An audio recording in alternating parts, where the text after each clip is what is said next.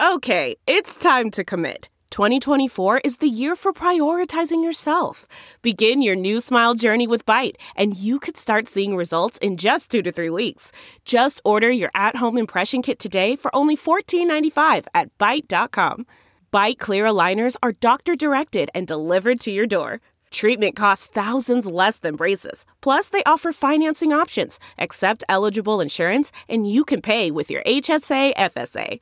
Get 80% off your impression kit when you use code WONDERY at Byte.com. That's B-Y-T-E dot com. Start your confidence journey today with Byte. This week in China's history, February 28, 1947.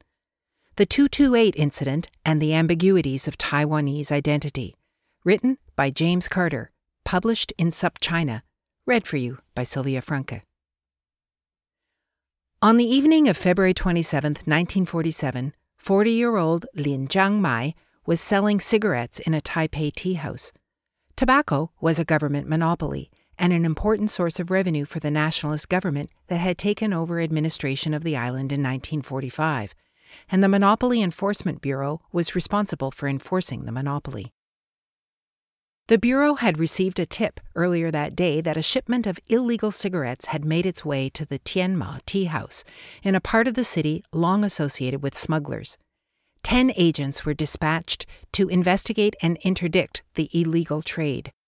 That evening, six investigators and four uniformed officers entered the tea house, but the alleged smugglers had fled. Finding only Lin Jiangmai, the agents demanded that she surrender her cigarettes. When Lin protested that she relied on the sales to support herself, one of the officers hit her in the head with a pistol butt, leaving her bleeding. Another officer fired into the crowd, striking a bystander who later died. Outraged, the crowd in and around the tea house surrounded the government agents, calling for the head of the man who fired the shot. The ten men managed to escape on foot. The vehicle they left behind was set alight. When additional officers arrived to investigate, their car was surrounded and forced back to the police station, where soon more than 600 people had assembled.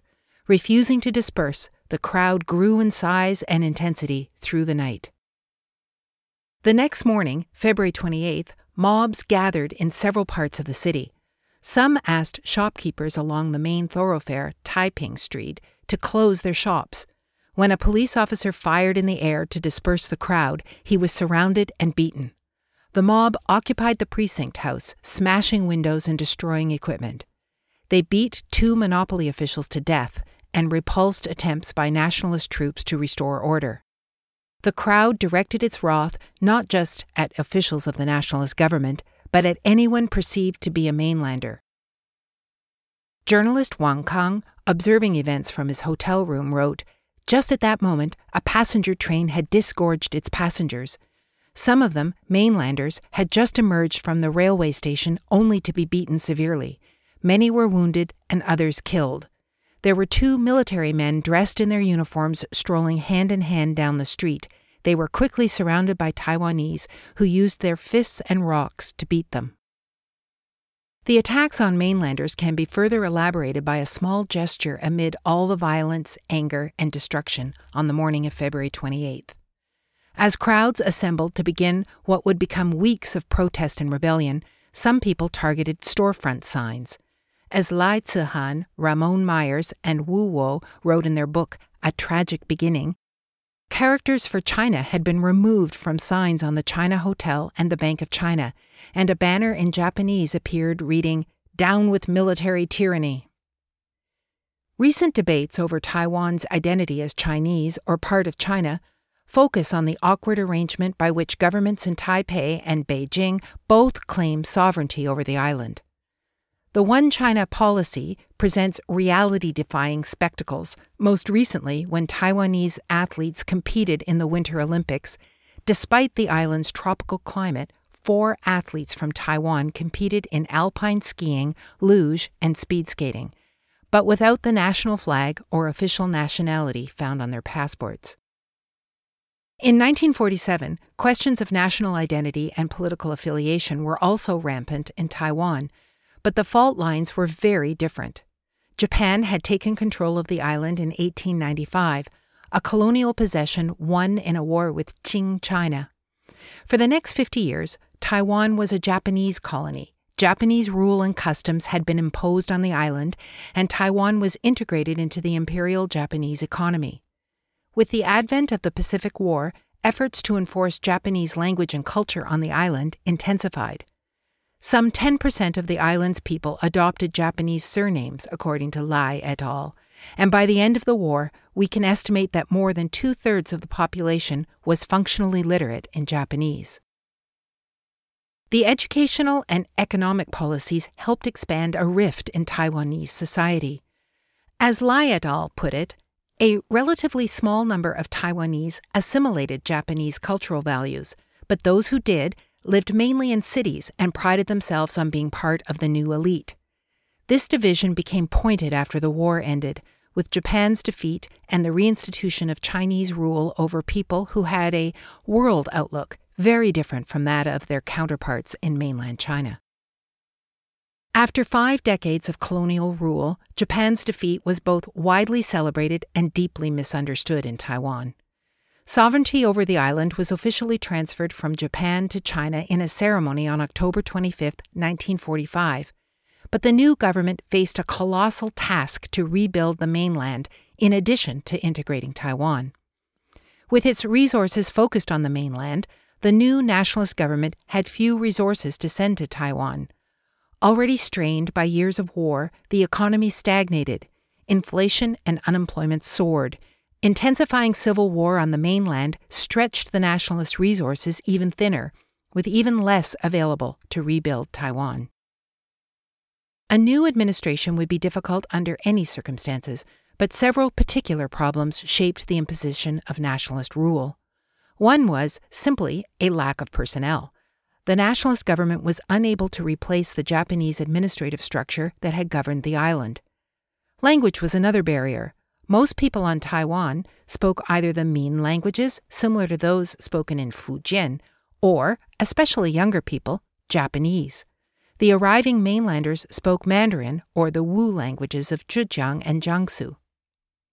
Few in number and linguistically isolated, the new arrivals who expected to liberate the island from Japanese colonizers looked less like liberators and more like, well, colonizers. This was the dynamic when government agents accosted Lin Jiangmai on February 28th. Within hours, the small incident had sparked a citywide protest. Within days, the protest had become a rebellion. Outnumbered, the government stalled for time, while much of the island came under the control of Taiwanese civilians. Although the first days of the uprising had been violent, with attacks on mainlanders, the rebellion after that tended to be orderly, presenting the nationalist government with demands for local representation and greater autonomy for the island. Struggling to maintain control, nationalist governor Chen Yi, not to be confused with the communist leader Chen Yi, declared martial law Although he appeared to entertain the demands and proposals of the Taiwanese, Chen was only biding his time. On March 9th, reinforcements from Fujian began arriving to support the government with deadly effect. Nationalist troops moved through the cities of Taiwan, indiscriminately killing and arresting, using the pretext to eliminate known political rivals and especially any groups known to encourage Taiwanese independence. The restoration of nationalist rule became a massacre. Reports from cities across the island described mass killings, torture, rape, and beheadings. Bodies littered the streets of many cities. By the time martial law was lifted in May, between 20,000 and 30,000 people had been killed. The crackdown shocked even the nationalist leaders who had ordered that the insurrection be put down. Governor Chen Yi was removed from his post for the extreme brutality that accompanied the restoration of nationalist rule. No one in February 1947 expected that in just two years, Taiwan would become the last stronghold of the nationalists as they faced defeat by the communists on the mainland. The tense relationship that had sparked the 228 incident, as it came to be called, became permanent when nationalist forces relocated to Taiwan in 1949 and remained there feeling, to many, like an occupying presence. Continuing to suppress Taiwanese identity, the nationalist government reimposed martial law on Taiwan in the spring of 1949, and it remained in effect for 38 years until 1987. Any discussion of 228 was suppressed. The official acknowledgement and reckoning for 228 began only when martial law was lifted in 1987, just two years before the protests and crackdown of 1989 on the mainland. Suppressed for four decades, the reappraisal of 228 was part of the process that led to free, multi party democratic elections in Taiwan starting in 1996. Difficult as it is to imagine, we are now more than 30 years past the events of 1989. There is little to suggest that the pattern of Taiwan will be replicated.